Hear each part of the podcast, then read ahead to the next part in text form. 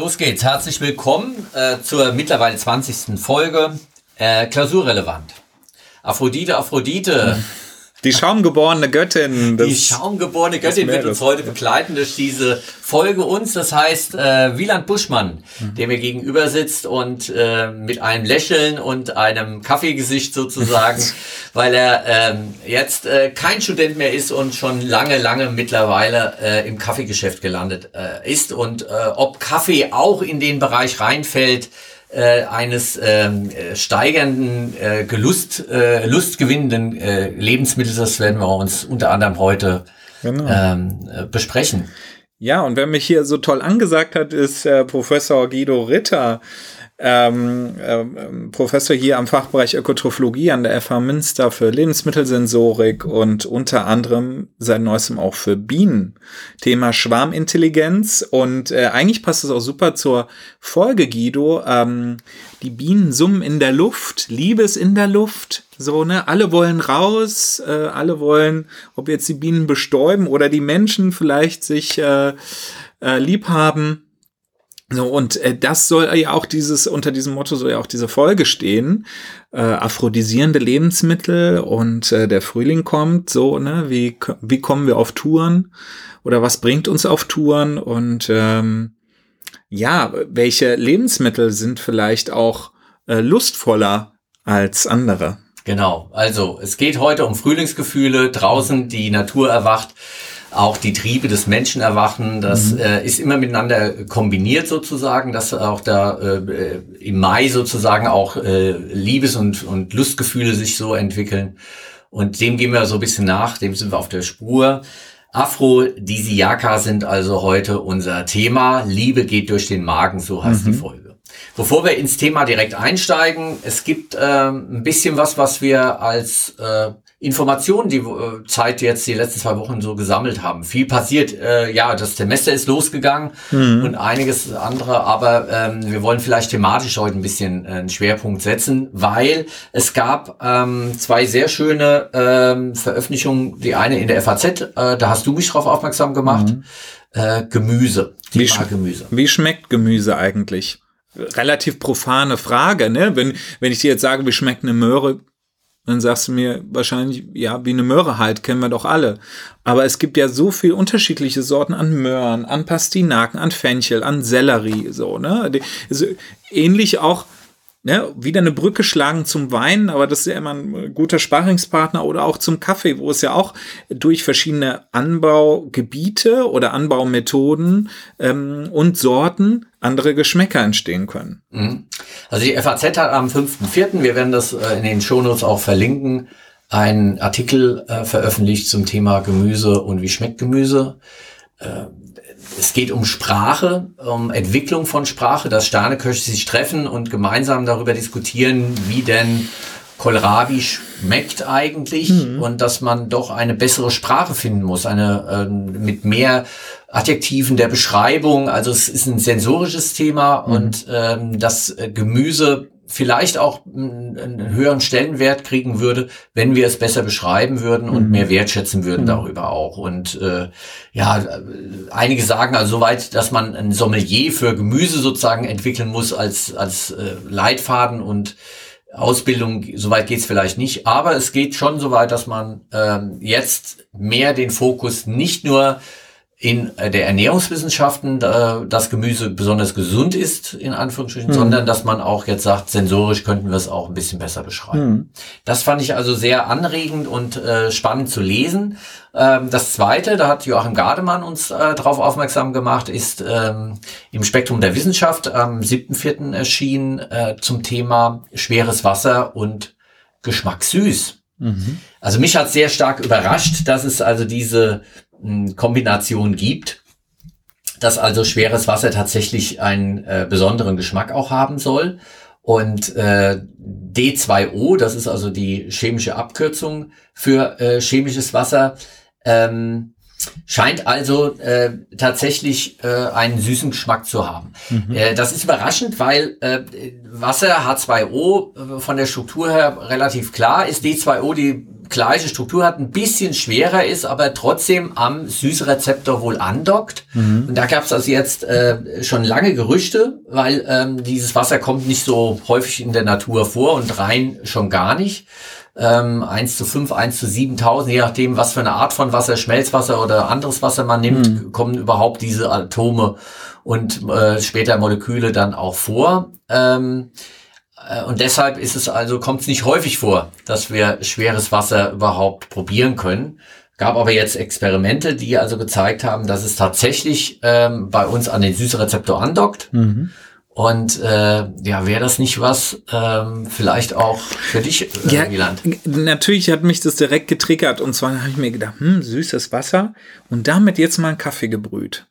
Das wäre doch irre, wenn man durch die Art des Wassers, was man einsetzt, dafür sorgt, dass beispielsweise dann die ähm, diejenigen, die den Kaffee konsumieren, vielleicht weniger oder gar keinen Zucker mehr in ihren Kaffee tun müssen, weil das Getränk an, an und für sich schon süß wirkt, ohne die Kalorien zu bringen.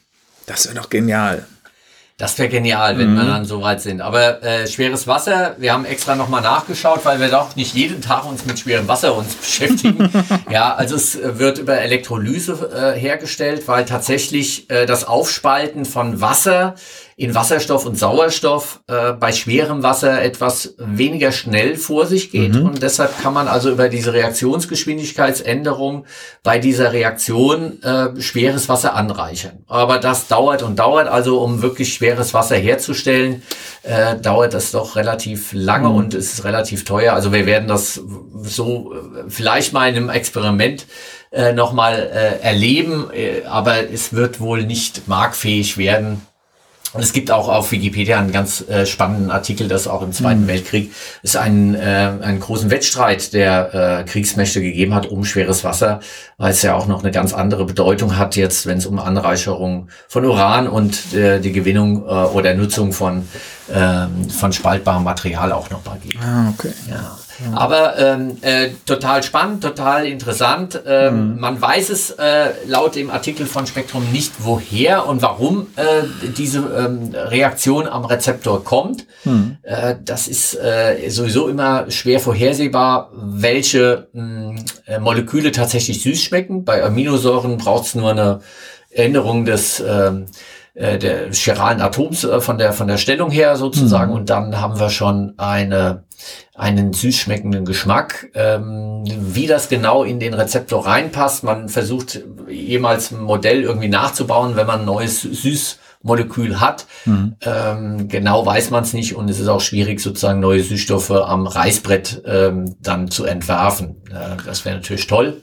Aber der, was ich vielleicht ganz gut rückmelden kann, gerade nämlich eine Verkostung äh, gelaufen bei einem Kunden von uns von verschiedenen Wasserarten, verschieden gefiltert okay. oder aufmineralisiert durch den Filter. Und ähm, da ist sehr interessant, dass ähm, Wasser, was mit einem, was mit Magnesium ähm, aufmineralisiert wird, also Kalzium entzogen wird, mit äh, Magnesium aufmineralisiert wird, dass das süßlich schmeckt. Und das macht natürlich voll was mit dem Kaffee.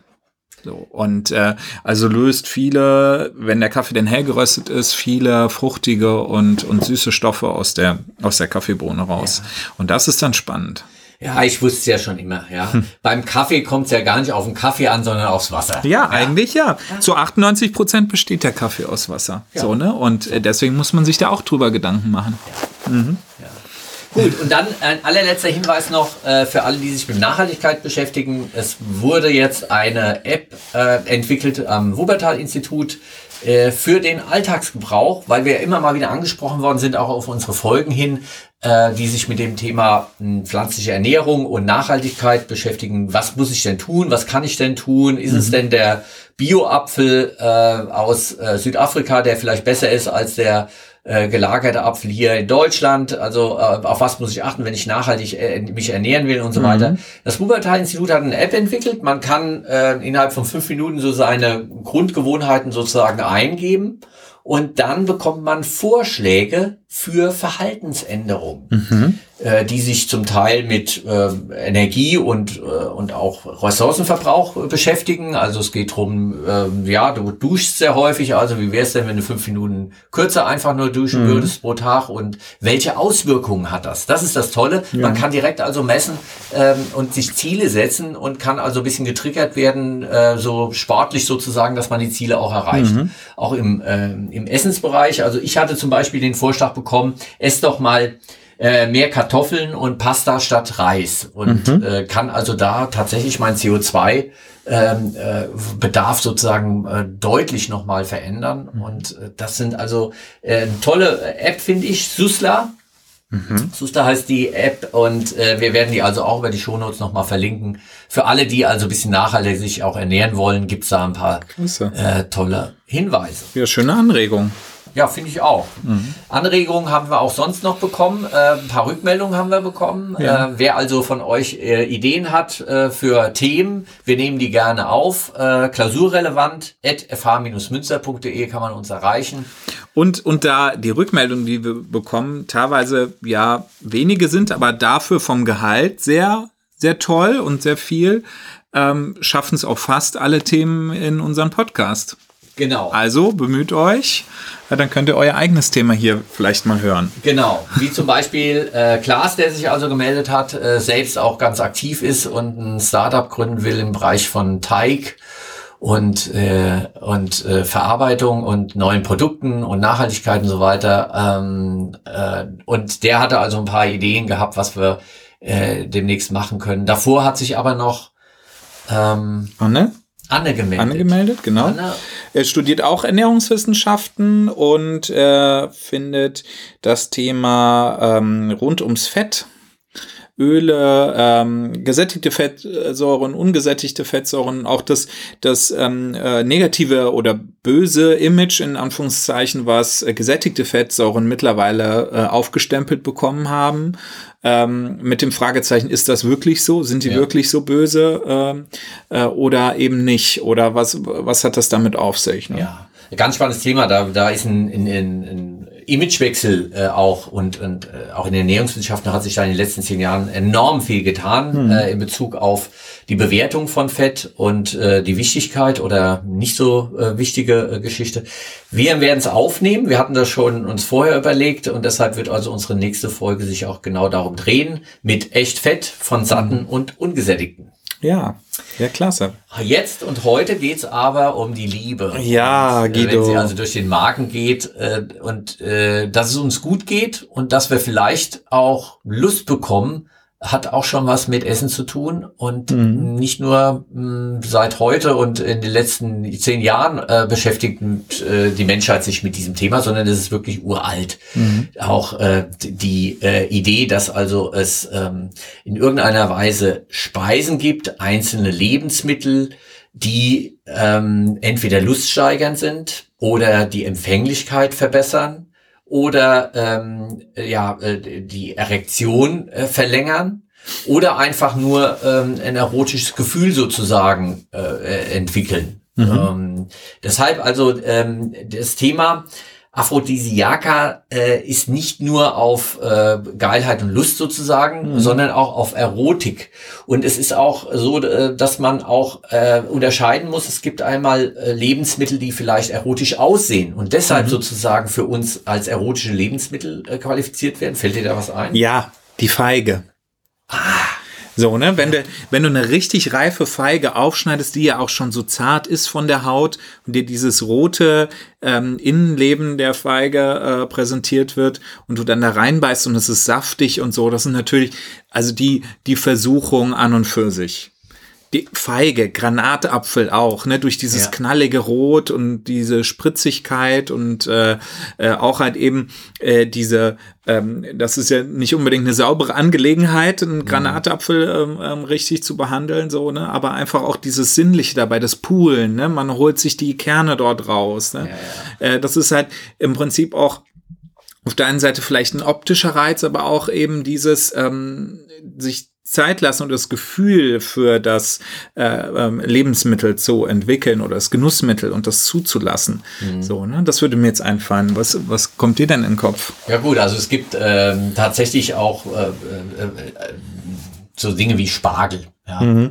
Also, dass der Phallus sozusagen da äh, imitiert ist ja. durch äh, das Gemüse. Die, die Banane. Ja. Mhm.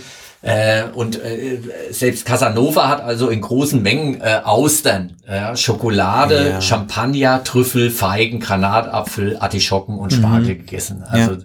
ähm, wenn der es also äh, schon äh, gekonnt hat und wusste, was, was gut ist, äh, vielleicht sollten wir uns da so ein bisschen orientieren. Ja. Interessant ist und weshalb wir auch ein bisschen drauf gekommen sind, wir wollen nicht nur irgendwie drüber äh, einfach nur erzählen, sondern es gibt tatsächlich auch eine kleine äh, Studie darüber, die ähm, bei Ursel Warburg äh, von Studenten als Projektarbeit durchgeführt worden ist. Eine sehr schöne Ko äh, Kooperation mit dem Fachbereich Design. Äh, 2015 ist schon ein bisschen länger her im Masterstudiengang Ernährung und Gesundheit. Untersuchung zur wissenschaftlichen Evidenz der Wirksamkeit von möglicherweise aphrodisierenden Lebensmittel und deren Inhaltsstoffe.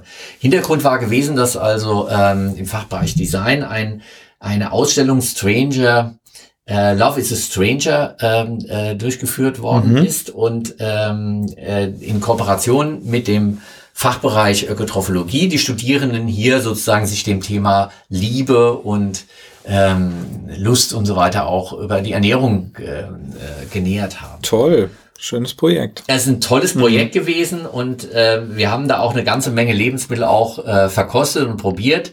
Ähm, spannend fand ich vor allem auch ähm, den Hintergrund, dass es äh, tatsächlich auch äh, wissenschaftliche ähm, Literatur dazu gibt, äh, die sich damit beschäftigt, ähm, auch zu analysieren, ob denn tatsächlich eine Wirkung da ist oder mhm. nicht.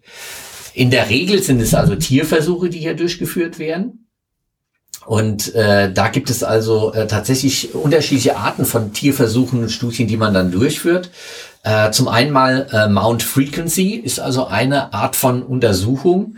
Hier wird also ähm, das, äh, äh, äh, das Besteigen des Menschen sozusagen äh, mit der Intention, das Weibchen einzudringen und die Frequenz äh, der Anzahl der Besteigungen gemessen. Tatsächlich, mhm. ja. Man hat also hier ähm, Mäuse oder Ratten mhm. und ähm, scha äh, schaut sich also an, wie häufig besteigt das, äh, das männliche Tier mhm. jetzt, äh, die Frau. Es wird auch geguckt, äh, ein anderer äh, Maßfaktor sozusagen dieser, dieser Messgröße ist das Intromission Frequency. Es wird also das Eindringen des Penis in die Vagina. Ähm, die Frequenz äh, wird demnach gezählt als die Anzahl der Penetrationen bis zum Zeitpunkt der Ejakulation. das ist abgefahren. ist abgefahren, ja. ja. Dann gibt es noch die Mount äh, Latency, also die Latenzzeit äh, äh, bis zur Einführung sozusagen in das Weibchen. Es gibt auch die Ejaculatory Latency, die beschreibt den Zeitraum des ersten Penetrierens bis zum Zeitpunkt der Ejakulation. Äh, es gibt auch die Post Ejaculatory Intervall ähm, als Messung. Da wird also geguckt, ähm, äh, wie lang es dauert, bis äh, das Menschen wieder anfängt, das mhm. Weibchen zu äh, besteigen, bis hin zur nächsten äh, Ejakulation sozusagen. Mhm. Äh, und das kann man tatsächlich zeitlich messen und kann das als Maßgabe sozusagen äh, in Abhängigkeit dessen, was sie gefüttert bekommen haben, dann äh, prüfen, ob da irgendwie was passiert. Mhm. Und da gibt es eine ganze Reihe von Untersuchungen, die dann durchgeführt worden sind. Ähm, äh, es gibt äh, nicht so ganz eindeutige Aussagen. Und ob diese Tierversuche dann auf den Menschen auch nochmal zu übertragen sind, ist natürlich dann äh, doppelt schwer dann mhm. äh, vorherzusagen. Aber ähm, es zeigt sich, dass so ein paar äh, ähm, interessante äh, Produkte da tatsächlich mit drunter sind. Und das, was du jetzt mit Feige zum Beispiel besprochen hast, ähm, äh, fällt da auch äh, mit drunter, mhm. wurde also auch untersucht. Ähm, äh, ich fand auch äh, interessant, also bei der äh, Feige war es dann so gewesen, dass es ähm, ja äh, äh, eher aufgrund der, der Form sozusagen ähm, als ähm, aphrodisierendes Lebensmittel eingestuft wird. Ähm, also die, die Form sozusagen, die äh, so ein bisschen an die Beschaffenheit des Hoden des Mannes sozusagen erinnert. Mhm. Das ist also der Hintergrund äh, schon im Altertum, dass man das gemacht hat. Auch bei näher Betrachtung das Innere, wenn sich öffnet, an die Vulva dann so ein bisschen erinnert. Mhm. Äh, hatte also immer schon den Mythos, dass also die Optik und auch die Haptik Genau. Das, mhm. äh, das, äh, der Frucht sozusagen hier äh, äh, aphrodisierend dann irgendwie wirken könnte. Ähm, in jüdischen Schriften wird also da ein Baum der Erkenntnis auch gesprochen, dass also der Fruchtbaum genannt wird. Also da, da ist gar nicht gesagt, dass es unbedingt der Apfel wohl war in der Bibel. Mhm. Also wahrscheinlich war es sogar die Feige gewesen, die also Eva da äh, hatte. Ähm, ja, Feige ist gesundheitlich nicht, äh, nicht schlecht, aber es gibt also mh, hm, äh, jetzt nicht äh, irgendwie ganz besondere Hinweise, dass es, außer dass das Immunsystem vielleicht noch ein bisschen gestützt wird, dass die Libido jetzt also besonders angeregt wird. Also leider ist die Feige nur vom Aussehen. Ja, aber das sind doch verschiedene Sachen, die uns da triggern. Es ist vielleicht das Aussehen, das sind vielleicht die Inhaltsstoffe und oder auch der psychologische Effekt, der sich zum Beispiel beim Thema Austern einstellt. Austern kann sich nicht jeder leisten. Das ist was äh, ex sehr Exklusives für Leute, die sich das leisten und gönnen, das, was nicht all alltäglich ist. Und vielleicht auch diese psychologische Lust, ich kann mir was leisten, was andere nicht können und genieße es dann ganz anders. Dass das vielleicht auch ähm, luststeigernd sein kann. Ne? Auch so vielleicht eine Dominanzgeschichte da weiß ich nicht genau, aber äh, das äh, spielt da sicherlich auch mit rein in so eine aphrodisierende Wirkung. Ja, absolut. Und äh, eins der äh, Dinge, die auch noch ähm, Lust ähm, steigern oder zumindestens ähm, helfen, dass man also zusammenkommt, ist das Thema Alkohol. Hm. Ja. Und äh, hier geht's also um Enthemmung äh, und äh, dass also Hürden abgebaut werden, dass also dass man also, ähm, ähm, dass das Miteinander und auch die Erregung ähm, äh, bis zum gewissen Grad äh, durch Alkohol auch ähm, gefördert wird, aber dann auch äh, zu viel an Alkohol sofort, also äh, Libido tötend ist. Sozusagen. Mhm. Also das geht nur bis zum gewissen Grad. So, äh, man kennt ja die Bierwerbung von diesem Weizenbier, wenn sie wie, äh, was in deinem Bauchnabel prickelt. Ja, wunderbar. ja. ja. hat also, äh, ich glaube, das hat Wellen geschlagen. Ja, das ja, hat äh, genau getroffen. Da gab es also erotische Bilder. Da mhm. war dieses prickelnde, schäumende, was also auch Aphrodite bei ihrer Geburt, ja, mhm. wo also ähm, äh, äh, Uranus, glaube ich, von von ihr, von dem von seinem Sohn äh, ent, entmannt äh, worden ist und die die Hoden sind dann in das Weltmeer gefallen und aus dem Schaum sozusagen, der das sich da gebildet hat, wurde dann Aphrodite dann geboren. Ja, die Geschichte kenne ich gar nicht. doch, doch, doch, doch, so war das. Aber hört sich gut an. Und äh, und dementsprechend äh, Aphrodite und, und Liebesgöttin und so weiter ja. hat da äh, ganz viel mit zu tun. Äh, dieser dieser äh, und da äh, erinnert natürlich die Werbung äh, mit diesem äh, Bier und mit dem Bierschaum, mm, der ja, da ja. irgendwie äh, schon auch mit dran. Ja, ja durchaus. Ansonsten ist natürlich so ein Weizenbier jetzt irgendwie nicht besonders erstmal erotisch. Aber das haben die also ganz, ganz wunderbar den Dreh dann geschaffen und dann noch diese französische gebrochene äh, mm. Frauenstimme dann irgendwie, also fantastisch, das war. Ja, oder denk an Champagner. Ja. Das Perlige, so, ne? Das äh, berauschende, Perlige und sowas, ne? Genau, und da gibt's tatsächlich auch Studien dazu, die zeigen, dass ähm, äh, die Wirkung auch tatsächlich da ist, dass also eine hemmende Wirkung auch ähm, als sozusagen äh, aphrodisierende Wirkung auch mit eingestuft wird und ähm, das äh, ist also auch nachgewiesen. Der Effekt mhm. ist da, aber ein Glas, äh, Glas zu viel, so wird also sehr schön das auch beschrieben und die anregende Wirkung des Alkohols schlägt komplett ins mhm. Gegenteil um. Ja. Also es ist ein Drahtseilakt. Es ist ein Drahtseilakt und deshalb auch ähm, äh, wie Alkohol immer und wir hatten es ja schon auch in unserer Folge über Alkohol auch mit Risiken sozusagen auch ja. verbunden. Aber weißt du, was ich mir auch überlegt habe? Könnte äh, auch die Lust zum Beispiel sensorisch entstehen? Also durch, sag mal, ich finde das beste Beispiel ist Schokolade mit Chili. Mhm. Ähm, das merke ich ja erst oder sensorisch erst so wirklich, wenn ich die Schokolade zergehen lasse auf dem Mund. Also langsam was Zartschmelzendes auf der Zunge habe, was dann auch noch auf der einen Seite vielleicht herb ist oder bitter durch den Kakao und auf der anderen Seite mein Schmerzzentrum triggert durch das, ähm, durch die Schärfe der Chili. Und nicht dann auf der einen Seite dieses bitter, vielleicht etwas süß auch in der Schokolade, bitter, süß, scharfe das sich verbindet im Zusammenhang mit dem langsamen Zergehen der, der Schokolade auf der Zunge.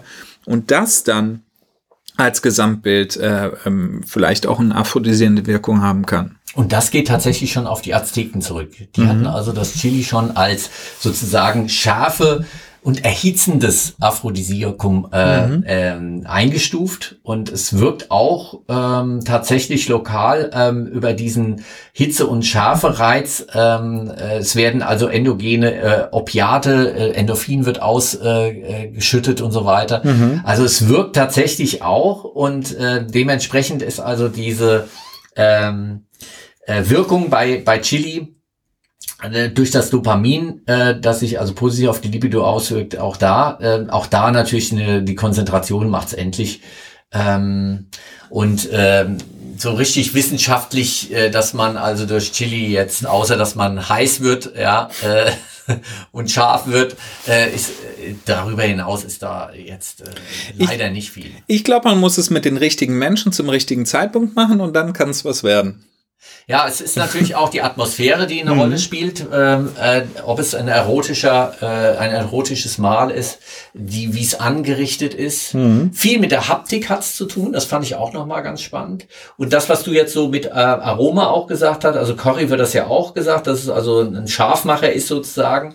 Ähm, äh, spannend fand ich auch, dass so Dinge wie Bodenkraut, ähm, ja, ähm, äh, das also hier eigentlich für die, äh, bei uns eher für die Beruhigung des Verdauungstraktes und, äh, und so weiter, aber ähm, dass also hier der Saturn ähm, das manche Pendant zu den Nymphen war schon bekannt für einen, erotischen Erregungszustand und ähm, Saturella leitet sich also ähm, der Name des Bohnenkrautes also vom Satyr auch ab. Ach ja. ja. Und äh, die aphrodisierende Wirkung ähm, äh, ist also äh, nicht so weit hergeholt, weil mit männlichen Ratten hat man also tatsächlich einen, einen positiven Effekt auf das Sexualverhalten nachweisen können. Mhm. 25 Milligramm pro Kilogramm äh, Bohnenkrautextrakt ähm, und hat also das gegen Placebo auch ähm, mhm. äh, wirken lassen. Und tatsächlich ist also so, dass also ähm, hier die äh, äh, Ejakulationslazenz signifikant verlängert war und äh, also dass hier sich tatsächlich was tut. Mhm. Ja, also von der Seite her ähm, Bohnenkraut scheint wohl zumindestens bei ähm, Ratten also eine Wirkung zu haben. Und äh, wäre ich beim Lebtag lang nicht nee. draufgekommen. Ja. Wann benutzt man das auch schon mal, Bohnenkraut? Ja, sollte man öfter. Sollte, sollte man öfters tun. Ja, genau. Also ihr Lieben, kauft euch Bohnenkraut. Auf dem Markt jetzt vielleicht. Genau. So langsam. Und äh, wahrscheinlich ist es also die Rosmarinsäure, die also im Bohnenkraut vorkommt, die äh, wahrscheinlich hier diese Wirkung wohl, mhm. wohl hat. Also äh, äh, nicht nur das, was optisch wie jetzt eine Erdbeere, wo man ja auch sagt, Mensch, das mm. Rote, auch dieses sinnliche Essen der Erdbeere, dass man das so in den Mund und abbeißt sozusagen, mm. nicht vollständig verschluckt, sondern sozusagen dann äh, den Stiel da so ein bisschen wegnimmt äh, und so weiter, mm. hat natürlich äh, sofort was, aber ähm, äh, es kann auch sowas wie Bohnenkraut auch sein, -hmm. das also hier eine Wirkung sagt, weil ähm, leider bei der Erdbeere auch ähm, der erotische Zauber eher, äh, dass man den Partner äh, füttert sozusagen. Ja, und noch ja. ein bisschen Schokosoße dabei gibt. Ja, und äh, darüber hinaus, also äh, äh, dann äh, kommt da leider äh, naturwissenschaftlich nicht so ganz viel. Ja. Ähm, Honig hatten wir schon gehabt, Honeymoon, ja, mhm. äh, heißen ja auch die Flitterwochen, also mhm. von der Seite her nicht ganz so weit weg, auch von dem, dass man in der Sprache das macht. Also als Honigmond werden auch die ersten vier Wochen äh, nach der Hochzeit beschrieben. Mhm. Ja ähm, die anfänglich erstmal bis zum äh, nächsten Mond von sexueller Leidenschaft geprägt sind. Ähm, also äh, äh und ich habe also auch tatsächlich was zum Probieren heute mitgebracht, Ach, ja, ja äh, was also genau an, an diesen Honig nochmal anschließt. Mhm. Und äh, da möchte ich jetzt auch direkt äh, ja. das Glas mit dir erheben, weil was wir heute im Glas haben, ist tatsächlich mhm. äh, Met. Wir haben also den Honigwein, der also berüchtigt ist für sein aphrodisierendes und fruchtsteigerndes äh, äh, Potenzial.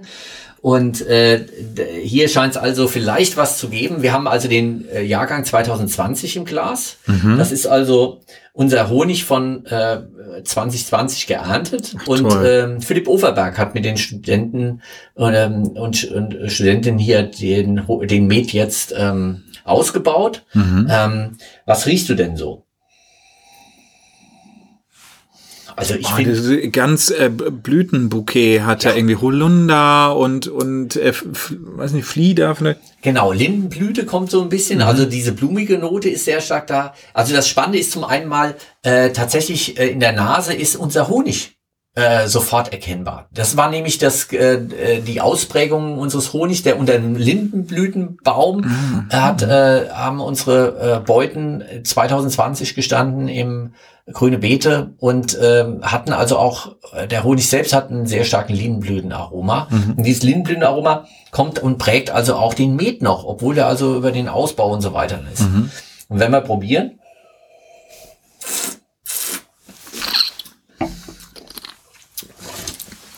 wow. Oder? Herb auch, der hat eine schöne herbe Note. Ja, hat eine herbe Note, ist also überhaupt nicht, äh, in Hessen würde man sagen, babbisch. Ja. Es ist nicht aufdringlich süß, sondern es ist ähm, eher trocken, auch bisschen austrocknend. Ja. Herb. Hat aber noch eine Süße, also kann man nicht verleugnen. Ist aber unglaublich komplex. Ja. Und kleidet den Mundraum auch so aus. Der ist voll da, ne? Ja. Der ist überall da. Also das kann voll mithalten mit irgendeinem ähm, Traubenwein, finde ich. Also Ja. äh, das ist f- für alle, die, die Wein mögen, ist das eine unglaublich komplexe äh, Geschichte. Äh, Philipp hat mir erzählt, dass er also eine spezielle Lorbeerart da noch mit reingebracht hat. Also diese, Ah. diese herben, ähm, ja, also auch krautigen vielleicht Ja. bisschen Noten, die jetzt noch so mit mitschwingen und so weiter, sind sehr stark von Lorbeer. Lorbeer ist ein sehr schön und der hat eine spezielle Sorte auch von seinem äh, Schwiegervater oder so, glaube ich, also noch mit reingebracht. Der hat noch ein bisschen, ähm, also Apfelsaft ist noch mit drin und äh, Quitte war noch in der Presse Ah. mit drin gewesen. Erinnert mich auch ein bisschen an Mulsum. So, ne? Durch dieses Lorbeerartige. Ja, auch. Also ähm, unglaublich toll. Also ein tolles Produkt. Wir haben 20 Liter. Wir werden das also demnächst abfüllen und ähm, ja im Rahmen der Fachhochschule 50 Jahre wollen wir da ähm, das zur Verkostung auch irgendwie an, anbringen. Ja, und es hat natürlich auch Alkohol. Auch das merken wir, dass da ein, äh, ein Restalkohol noch mit drin ist. Also bei zwei Effekte gleich. Ähm, Honig als aphrodisierendes Mittel plus der Alkohol, der uns enthemmt. Mensch, Guido, dann kann es jetzt losgehen. Genau. 2013 haben auch äh, Mohammed ähm, Suleiman und Sira Yudden ähm, an Zigarettenrauch exponierten Ratten den Effekt von Honig auf das Sexualverhalten, die Fertilität untersucht. Sie konnten zeigen, dass der Honig mit 1,2 Gramm pro Kilogramm Körpergewicht und Tag bei diesen Ratten den Anteil an Penetration, Intramission ist da diese Frage und Ejakulation signifikant verbesserte, sowie den Anteil der Paarungs- und ähm, Fertilitätsindizes äh, verbessert hat, signifikant. Also 2013 wurde also hier das schon gemacht. Aufgrund des erhöhten oxidativen Stresses durch Zigarettenrauch wird laut den Autoren die Aktivität der Stick ähm, Oxidsynthese, NO, das ist ein, ein wesentlicher ähm, fast Hormonfaktor, äh, den wir bei uns im Körper haben, der also eine Rolle spielt. Hier ähm, äh, Synthase sozusagen vermindert. Hin, hierdurch kann in Bezug auf das äh, Stickoxidsystem die Erektionsfähigkeit eingeschränkt sein. Honig wird bezüglich seines Gehalts an Polyphenolen und Flavaninen eine antioxidative Wirkung zugesprochen. Daher vermuten Mohammed und andere, dass diese Inhaltsstoffe Auswirkungen auf die positiven Ergebnisse gehabt haben könnten. Honig. Herrlich. Honeymoon. Toll. Honeymoon. Aber Du ja. hast auch was zu, ich- äh, mitgebracht. Ich habe uns auch einen kleinen Zaubertrank gebraut äh, heute, Guido. Und zwar, ähm, ich bin auch auf den Sp- Spuren der Azteken unterwegs gewesen. Also ich habe dir ein Socolatl äh, Kakao-Getränk ähm, zubereitet. Und zwar äh, Inhaltsstoffe sind äh, zerstoßene Kakaobohnen. Die Ja. fermentierten Kakaobohnen, die habe ich äh, vorhin äh, gemörsert. Äh, Kuvertüre ist noch ein bisschen mit drin ja. äh, Hafermilch ähm, und das sind ganz viele Gewürze drin. Salz, Pfeffer, Chili, Mazis, also die Muskatblüte gemahlen Ja. und äh, Tonkabohne. Ah, also ich mag ja Tonkabohne, weil das so ein bisschen in Richtung Waldmeister so manchmal so nochmal von der Note her geht, also auch so eine so eine besondere ähm, Prägung dann nochmal gibt. Und äh, deshalb bin ich jetzt mal sehr gespannt. Ja, der Film Schokolade aus dem Jahr 2000, Johnny Depp und äh, Juliette Äh, Pinoche hat in der Hauptrolle befassten sich ja mit den aphrodisierenden Wirkungen von Schokoladenpralinen, welche auch Oh ja. schon mit Chili verfeinert wurden. Ja. Also das ist, ähm, Kakao gilt wohl eins, als, als eins der, der äh, bekanntesten Aphrodisiaka und ähm, Maya kultivierten das. Schokolade und die Azteken Erfindung, ähm, äh, eine ästhetische Erfindung, die sie da also kultiviert haben und die Rituale, die dann auch äh, mit, mit Götteropfern und was da alles so mit dazugehört hat und so weiter. Wahrscheinlich ähm, noch nicht süß. Damals war also alles noch ein bisschen äh, bitterer gewesen. Ich bin mal sehr gespannt. Oh, der Duft ist ja, oh, ist ja Hammer. Hammer, ne?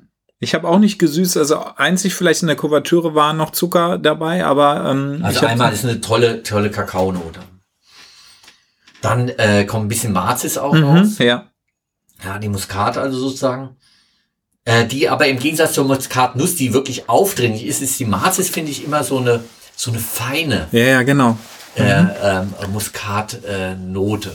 ja. Ich mag die auch total in, in Süßen, in Gebäcken als Beigabe. Und man muss ja kauen. Das ist ja mit Stückchen. Mhm. Ist ja ein Hammer, da ist ja, das ist ja, da habe ich ja überhaupt nicht mit gerechnet. Ich dachte ja erst, das ist irgendwie, Hab du gesagt, ich überrasch dich. ja, also da hast du mich jetzt echt überrascht. Speise der Götter, Theobroma. Ja. Also Hammer. Ein bisschen nach hinten scharf. Könnt, Ja. Könnte vielleicht sogar noch einen Ticken mehr. Können noch mehr sein, ja. Mhm. Wahnsinn. Ja, und das, und das Tolle ist, und da mm, kann ich vielleicht eine persönliche Geschichte erzählen. Ich habe mal an einer Kakaozeremonie teilgenommen. Es war im Rahmen eines Festivals, eines äh, Elektro-Festivals. Da gab es Workshops und die Kakaozeremonie bestand daraus, dass wir ähm, zusammen meditiert haben. Zu rit rituellen Gesängen, erstmal im Schneidersitz mit Augen zu, im Wald saßen wir alle. Ne? Und dann gab es nach der Meditation einen riesigen Topf mit eben diesem Schokolatl, ne? Auch sehr dickflüssig, teilweise auch sehr stückig und gar nicht süß, sondern sehr herb und trocken, auch so ein bisschen im Mund, ne? Aber halt auch dieses würzig und äh, leicht scharfe. Und das haben wir dann getrunken. Und dann haben wir den Partner, der neben uns saß, den wir nicht unbedingt kannten, ähm, haben wir ein Angebot gemacht, ihn zu massieren, wenn er das wollte. Ne? Und dann hat man sich quasi gegenseitig massiert und zwischendrin auch immer noch von diesem Trank getrunken. Ne? Also es war eine sehr, sehr besondere Stimmung und irgendwie so, ja, sehr sinnlich, einfach diese Erfahrung. Ne? Und das war so eine Motivation, das auch mal heute hier ähm, zu machen. Okay, gut. Also das mit dem ähm, ähm, gegenseitigen Massieren lassen wir jetzt erst nochmal. Zumindest so lange, wie wir den Podcast jetzt aufnehmen, halten wir uns dann nochmal zurück. Ähm, Phenylethylamin, ähm, auch bekannt als endogenes äh, Amphetamin, ist also in äh, Schokolade äh, besonders ähm, in höherer Konzentration, beeinflusst Serotonin und auch den Endorphin-Level in unserem Gehirn und ähm, wird immer mal wieder in Zusammenhang gebracht mit Glücks- und, und Lustgefühlen sozusagen. Und ähm, auch wenn da jetzt ähm, ein relativ hoher Gehalt beim Kakao bis zu 700 Milligramm pro 100 Gramm enthalten sein können, ähm, ist also ähm, äh, die rasche Metabolisierung äh, äh, dann doch so, dass man äh, am Ende sagen muss, wahrscheinlich ähm, ist die Wirkung doch nicht direkt so und knallt nicht jetzt sofort ins Gehirn und ähm, Schokolade wird ja häufig gesagt, macht auch glücklich. Ein bisschen schon, aber ähm, leider ist es auch hier wieder, ähm, die Dosis macht hier nicht äh, unbedingt das aus, dass wir da jetzt ähm, alle äh, lustbetont da durch die Gegend laufen. Aber ähm, es ist zumindestens ähm, Ja. Ähm, du, und das war letztendlich auch wie bei dieser Kakaozeremonie diese sinnliche Erfahrung. ja, Es war nicht der reine Schokoladentrank, der ähm, dieses Erlebnis so toll gemacht hat, sondern halt einfach auch die Gesellschaft, in der man war und auch in, in der Langsamkeit, wie man und sich konzentriert hat auf diesen einen Geschmack. Man hat nicht einfach ein Stück Schokolade während dem Fernsehgucken irgendwie mit ein bisschen Chili reingeschlungen, ja. sondern sich halt wirklich Zeit gelassen dafür. Und ich glaube, das ist auch wichtig generell für dieses Sensitive oder die Erotik, Ja. nicht schnell, schnell, sondern halt einfach sich ähm, auf ein, aufeinander und auch auf die, auf das, was man zusammen genießt, einzulassen. Ja, und das ist auch so, ähm, auch ein Zugang sozusagen zu diesen luststeigernden Lebensmitteln auch, ähm, weil häufig sind es Lebensmittel, die auch ähm, bestimmte Rarität hatten oder haben, ja. Also Champagner zum Beispiel. Ja, das war schon was ganz Besonderes. Ja, auch der Anlass, weshalb man Champagner, mit wem man Champagner da mhm. getrunken hat, ja. Kein Allerweltsgetränk. Äh, Austern, äh, Kaviar. Mhm. Ja, wo auch nachgesagt wird, dass hier ähm, eine der berühmtesten Afro- äh, Speisen laut äh, Lebensmittellexikon der Lebensmittel, äh, Liebesmittel, ja, äh, von 2003. Müller-Ebling hat er rausgegeben, also ganz, ganz spannend. Äh, die Roggen äh, sollen aus das Attribut der ausgesprochene Fruchtbarkeit äh, in sich haben. Mhm. Aber ähm, es ist äh, wohl eher ähm, äh, auch da wieder die, die Gründe der Rarität sozusagen, mhm. die dazu führen, dass mhm. man sagt, okay, das ist also äh, nur zu dieser Gelegenheit, wenn ich halt jemanden habe, den ich besonders liebe, mhm. dass ich dieses überhaupt äh, sozusagen auf, auf, äh, auf den Tisch tue. Ja. Was mich äh, in diese ähm, äh, Projektarbeit noch ein bisschen äh, besonders ähm, äh, herausgebracht hat aus, aus meinem Konzept war Knoblauch. Mhm. Ja, also wo du jetzt wirklich sagst, dass also äh, wie kann denn Knoblauch jetzt in irgendeiner Form auch noch ähm, luststeigernd sein, mhm. wo es ja eigentlich sozusagen totaler Abturner ist und so ja. weiter. Ähm, aber hier gibt es tatsächlich auch ein paar äh, Tierversuche, die dann äh, mit Mäusen durchgeführt worden sind. Und man hat also bei Mäusen tatsächlich auch festgestellt, dass Knoblauch ähm, signifikant also die äh, Spermazahl verändert, positiv verändert sozusagen. Mhm. Und also zumindestens also auf unser ähm, insgesamt sozusagen auf unser ähm, Sexual ähm, Leben einen, einen Einfluss hat. Mhm. Ja, ähm, auch dass äh, die Fertil, Fertil, Fertilität da zunehmen soll. Ähm, äh, auf der anderen Seite ist aber der Knoblauch, äh, mit dem das also ja ähm, auch äh, eher abstoßend dann auf einige Menschen auch wirkt, wenn einer Knoblaucharten dann auch hat, kann es also genau die, das Gegenteil sozusagen auch bewirken. Aber Guido, erinnere dich mal, wir haben doch mal dieses äh, Experiment mit dem fermentierten Knoblauch gemacht. Das war doch auch interessant. Dieser schwarz fermentierte, der dann sehr tiefe, süße Aromen, Umami auch hatte. So, ne? Da, da kann ich mir schon eher vorstellen, dass das vielleicht ähm, eher in diese Richtung geht, als dieser pure frische Knoblauch oder getrocknete Knoblauch, ja. den man so kennt.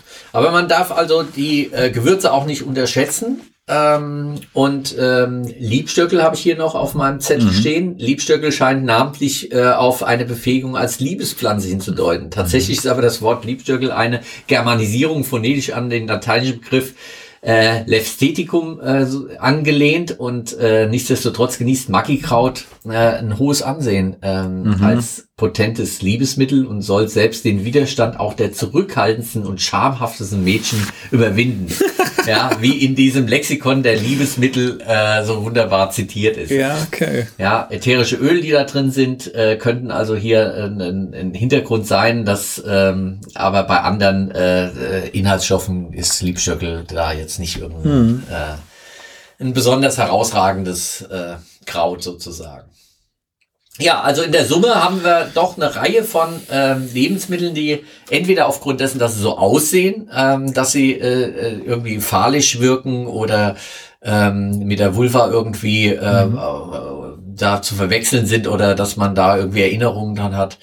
Ähm, ich glaube also, ähm, wenn es die richtige Frau ist ähm, und man das Essen ähm, auch ähm, ordentlich und gut zubereitet, äh, kann fast jedes Essen auch eine erotische Wirkung einfach. Ja, dann gib doch jetzt mal deine Empfehlung raus, wenn unsere Zuhörer jetzt heute Abend beispielsweise äh, mal sich ein erotisches Erlebnis äh, ähm, äh, Lebensmittelerlebnis gönnen wollen. äh, äh, was würdest du ihnen denn empfehlen? Also ich würde tatsächlich äh, mit äh, Schokolade, ähm, das ist etwas, was immer verführerisch mhm. auch, auch, ist, ähm, auch das nutzen würde, aber die Schokolade erwärmen und würde dann so ein, so ein Fondue machen. Ah ja. Und dann mit Früchten. Mit Erdbeeren zum Mhm. Beispiel in diese heiße Schokolade, die dann schön gewürzt ist. Also ich finde deine Würzung äh, hervorragend. Mhm, ja, danke. Also das äh, kann man wirklich verfeinern an der Aha. Stelle noch. Und ein Schokoladenfondue. Das wäre so das, was, Ja, ja. Ähm, was ich empfehlen würde, was bestimmt auch äh, mal was ganz außergewöhnlich ist. Nicht zu teuer. Ja. Ja, man, es muss nicht immer Kaviar sein. Mhm. ja. Und äh, ja, und okay, also Alkohol ähm, in kleinen Mengen und äh, lecker wie jetzt hier unser Met und so weiter, Mhm. das kann schon auch seine Wirkung Ja. haben, um zumindest die erste Sprachbarriere zu überwinden. Aber Achtung, auch das äh, kann im Desaster enden, wenn es also dann zu viel wird. Ja, Ja, also meine Empfehlung wäre ein schönes, äh, einen schönen Gorgonzola oder Roquefort. oh, Dazu ein Feigensenf. ne? Super. Und vielleicht noch frische Trauben oder so. Das fände ich zum Beispiel auch jetzt genial. Wahnsinn, tolle Empfehlung. Bei beiden ähm, Dingen, die wir jetzt so empfohlen haben, oder bei vielen Lebensmitteln, sprechen wir auch immer mal wieder von sogenannten polarisierenden Lebensmitteln. Also Menschen lieben diese Lebensmittel oder Menschen äh, haben auch eine Abneigung. Austern zum Beispiel. Knoblauch hatten wir vorhin. Lakritz. Lakritz, auch das ist ähm, etwas, was mit diesem Süßholz, ja, Raspeln. ja, auch da kommt es ja her, dass es also in irgendeiner Form mit Liebesdienst und, und Verführung auch zu tun hat. Ähm, äh, scheint wohl also auch damit zusammenzuhängen, dass ähm, ja ähm, solche Lebensmittel, die also auf der einen Seite verführerisch sind, für andere aber auch so eine so eine Abscheu äh, mit mit beinhalten. Also zumindest Emotionen anregen. Ja. Vielleicht ist das auch so ein bisschen der Schlüssel dazu, ähm, um ähm, den Trigger da ein bisschen rauszuholen, dass man also über was Besonderes geht, ähm, dass man die Atmosphäre schafft und dann einen schönen Gorgonzola mit Feigensenf. Wahnsinn, ja. Also ich werde es heute Abend mal ausprobieren. Schön. Ja. Ja gut, Guido, in diesem Sinne sind wir eigentlich äh, jetzt äh, schon mal voll aphrodisiert. Genau. Sonne ist draußen, Frühling kommt, geht raus, ähm, äh, sucht euch eure Liebsten und ähm, genießt das Leben. Genau. Ja, und was erwartet euch nächste Woche? Echt fett. Echt fett. von satten und ungesättigten. Das wird also nächste Woche unser Thema sein. Ob es die nächste Woche ist, weiß nicht. Also das nächste Mal. Das nächste Mal, ja. ja. Mhm. Im Moment sind wir ein bisschen unregelmäßig unterwegs. Aber seid gespannt. Wir freuen uns drauf und werden uns vorbereiten. Und äh, bis bald. Lasst euch gut schmecken.